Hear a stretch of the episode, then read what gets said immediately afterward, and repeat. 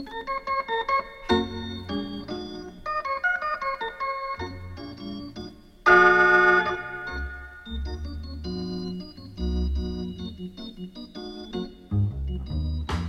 Одна часть наших уютных пятиэтажек затоплена болотом, а другая часть поросла лесом. На сегодня в поселке осталось только две пятиэтажки, жители которых никак не определятся. Что же им выбрать, болотное ТСЖ или лесную управляющую компанию? От этого зависит не столько качество жизни, сколько способ смерти. Захлебнуться тиной или порасти мхом. Вот непростой выбор для каждого из них.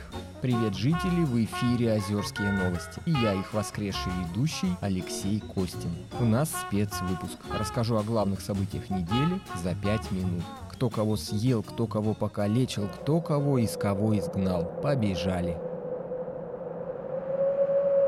Итак, досрочные выборы мэра проходят сегодня в Озерске. Зарегистрировано 4 кандидата. Баба Яга от Союза пенсионеров, Гриша Уш от Мексиканской партии любителей поострее, Юра Бутылка от Крымской партии за воссоединение и самовыдвиженец Яхва Моисеевич, известный в поселке владелец универсамов и супермаркетов. Выборы состоятся сегодня в 12 часов дня. Избирательный участок у нас один. Вы найдете его на школьном стадионе на улице автомобилистов. Сегодня день тишины, поэтому любая агитация запрещена. И я просто напомню вам, как всю прошлую неделю шла предвыборная гонка. Агитация в поддержку кандидата от Союза пенсионеров началась в понедельник на площади перед ДК Озерск. Баба Яга, рекламируя сама себя, раздавала всем желающим теплые, только из печи, пирожки. Но в этом году она учла свои прошлогодние ошибки. Ну уж никакого больше детячьего мяса, решила Яга, и все ее промо-пирожки теперь были только с яблочной и вишневой начинками. Правда, к концу агитации, когда запас яблок и вишни закончился, а рейтинги так и не выросли, Яга решилась на рискованный шаг. Вместо фруктов стала сыпать в тесто мышьяк. После этого популярность кандидатки пошла вверх. Уж лучше отдать голос Еге, чем душу Богу. Решали перепуганные поселковые любители пирожков и шли в сторону избирательного участка. А Гриша Уж избрал другую стратегию. Он разъезжал на вороном коне по улицам и дворам Озерска и золотым копьем убивал шныряющих то тут, то там огненных змеев. На коне был натянут яркий желто-синий баннер с лозунгом «Голосуй за победителя». Но уже к середине первого дня агитации Гриша заметно паник. Золото оказалось слишком мягким для копья. Оно затупилось, и протыкать им толстенные шкуры змеев стало тяжело. От езды на коне нежная попа Гриши ужа растерлась в кровь. Баннер все время отвязывался. Конь то стоял как вкопанный и нюхал собачьи какашки, то вдруг стремглав бросался через детскую площадку за пробежавшей дворовой кошкой. К концу агитации, вымотанный и деморализованный успехами Яги, Гриша Уж решился на крайние меры. Ночью Гриша Уж не спал, что-то ковал, выплавлял и чеканил в своей квартире на четвертом этаже. А утром невыспавшиеся соседи увидели Гришу Ужа на площадке перед ДК Озерск. Он стоял рядом с бабой Егой и ее пирожками и делал невероятное. Раздавал всем желающим невиданные золотые монеты. На одной их стороне был изображен несуществующий Озерский Кремль, а на другой — Гриша Уж, побеждающий реального огненного змея. Гриша Ужу, естественно, моментально выстроилась очередь. В ней были не только опытные нумизматы, но и простые рядовые любители халявного золота. А Баба Яга, оставшись без внимания прохожих, стала проклинать своего конкурента самыми сильными проклятиями. А довольный Гриша уж улыбался, бросал золотые монеты в толпу и победоносно демонстрировал Еге свой змеиный раздвоенный язык.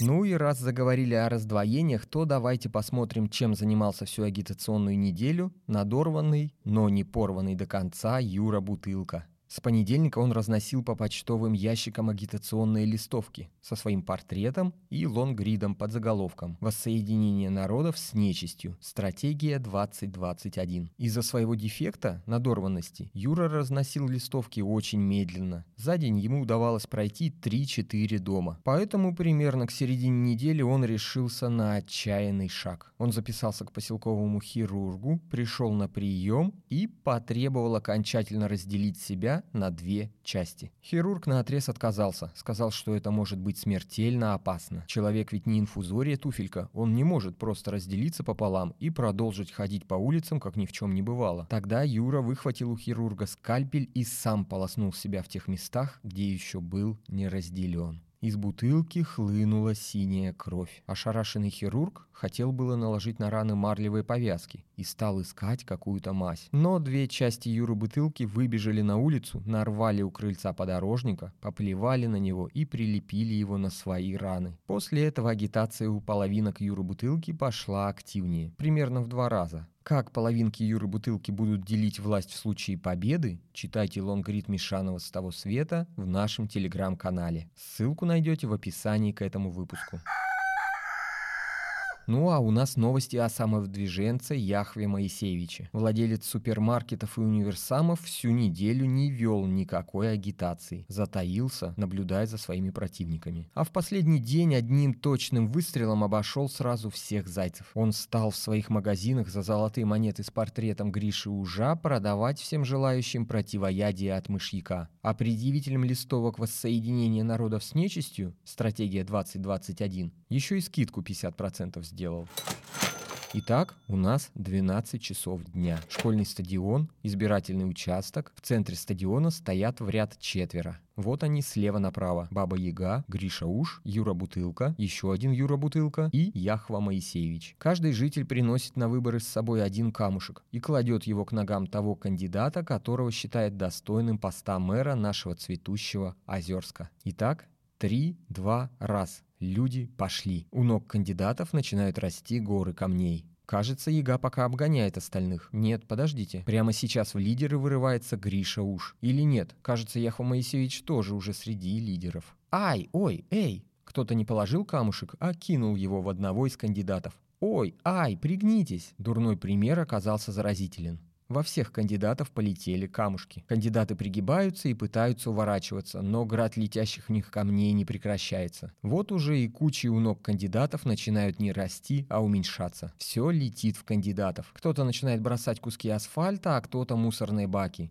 И уже не в кандидатов, а просто в собравшихся на стадионе людей. В толпе мелькают обнаженные клинки. Слышатся первые, еще робкие выстрелы. И тут площадь затягивает зеленым дымом взорванной кем-то и притовой бомбы. Да, нам с вами крупно повезло. Мы счастливые свидетели настоящего народного бунта. А каким он получится, бессмысленным или беспощадным, вы сможете узнать в нашем телеграм-канале. Ссылка есть в описании к этому выпуску. Спешите, пока наш телеграм-канал не признан иностранным агентом.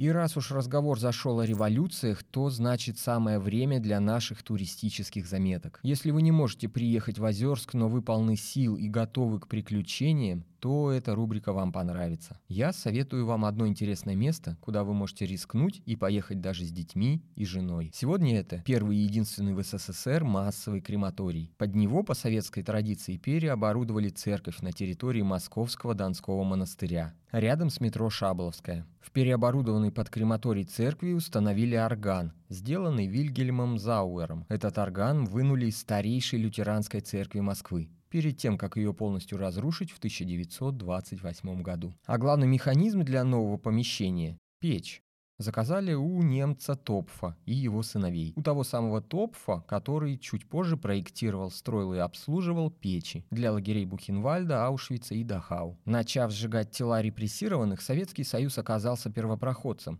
обогнав на несколько лет даже нацистскую Германию. Вот как в 1927 году описал журнал «Коммунальное хозяйство» первое испытание печи в Донском монастыре. В общем, можно сказать, что пепел был высокого качества и представлял собой на вид приятную массу. Ну, конечно, точное количество сожженных тут никто не знает, но, как сообщает «Мемориал», организация внесена в реестр иностранных агентов, тут сожгли Мирхольда, Бабеля, маршалов Тухачевского, Блюхера, и еще примерно 5000 человек из элиты и руководящей верхушки Социалистической Республики.